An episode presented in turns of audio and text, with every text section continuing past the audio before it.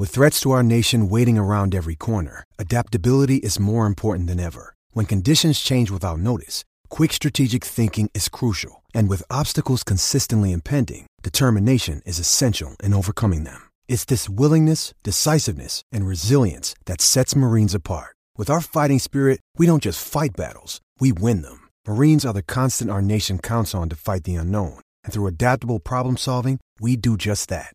Learn more at marines.com. Well, Melbourne Cup Day is special everywhere you are in this fine country of ours, but tell you what, anyone who's a sports fan, even if you're not a sports fan, Flemington on Melbourne Cup Day has got to be on the bucket list, and somebody ticking that off their list today is a, uh, a much loved journalist from this part of the world, Wilhelmina Shrimpton, and Wills is there.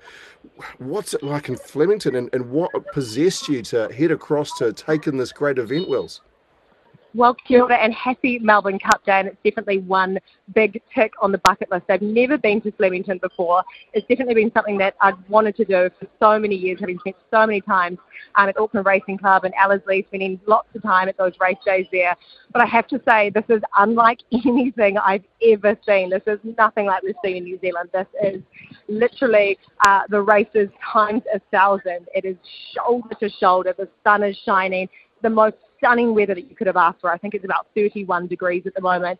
People are sort of uh, shuffling in just like sardines. The lines for the drinks are long. I think we've had about four races so far, and we're counting down to the big race, which I think is just in a couple hours' time. The race that stops two nations, not just one, because I know everyone at home in New Zealand is eagerly awaiting that result. But honestly, Sam, I have not seen anything quite like this. I've literally just arrived, and I'm still trying to get my bearings because there's just so many people here, but everyone is dressed to the nines. The vibes are good. Um, there's no better place to be than at Flemington.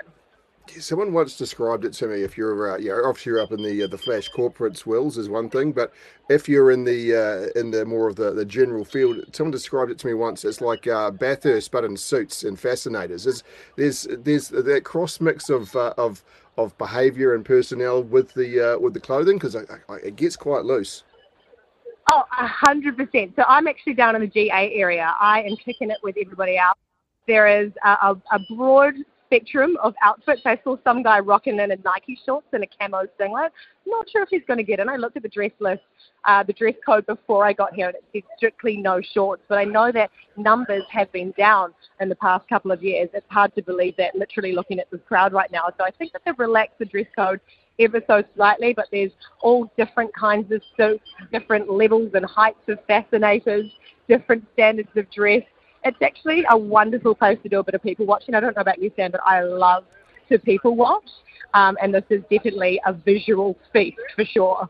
Uh, producer Brad here, Wills. Uh, just um, looking at uh, Wilhelmina Shrimpton's uh, Instagram page, I'm seeing a gorgeous, gorgeous blue dress and the most amazing little fascinator, and also some some Dame Edna-like glasses. Uh, looking looking very very good. The color coding outstanding. You get a nine out of ten from me today, Wilhelmina. Oh my God, Brad, you have no idea how much that means to me. I'm rocking the gloves today, which isn't really great for 29, you know, 30 degree heat, but you know, fashion is pain. Um, so I'm just sucking it up, getting on with it, and trying to um, shelter in any little bit of shade that I can. But look, any excuse to get dressed up. So I know it's not just about the fashion; it's also about the big race. Um, I'm no expert, but I had my eye on Gold Trip, who won last year, uh, the Kiwi jockey, Sydney based. Um, but apparently, uh, the same horse has never won two years in a row.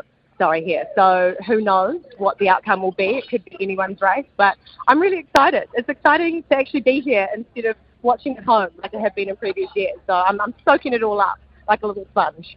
Well, as you know, uh, well, there is no higher praise than a 9 out of 10 on the fashion scale from Brad. He is uh, known as the fashionista uh, here at SENZ. So uh, his style, of course, is uh, what should we call it? Um, trademark? Yeah, trademark. He's got his own trademark style, does our Brad. So uh, when he when, when he dishes out those compliments, you know uh, they're for real. And look, uh, listen on that uh, on Gold Trip.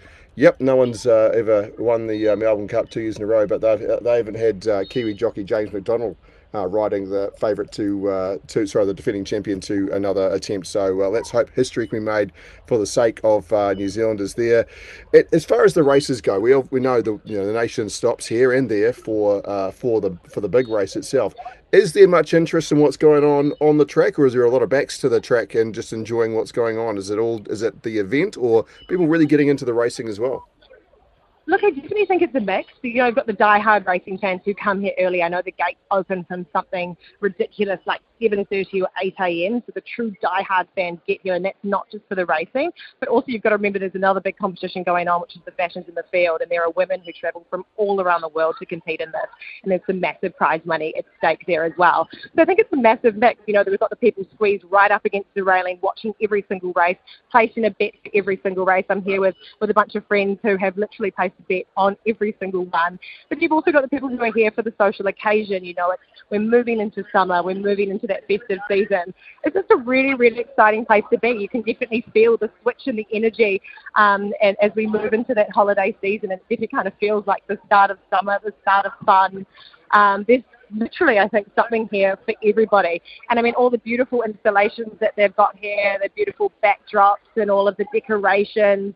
It really is not just a race. It sort of feels a bit more like a festival, which is really exciting. And I know once the races wrap up, I think they've got music and DJs and it really, like I said, there's there's something for everybody. So I can see this being um, a long one. You know, we're going for a marathon, not a sprint.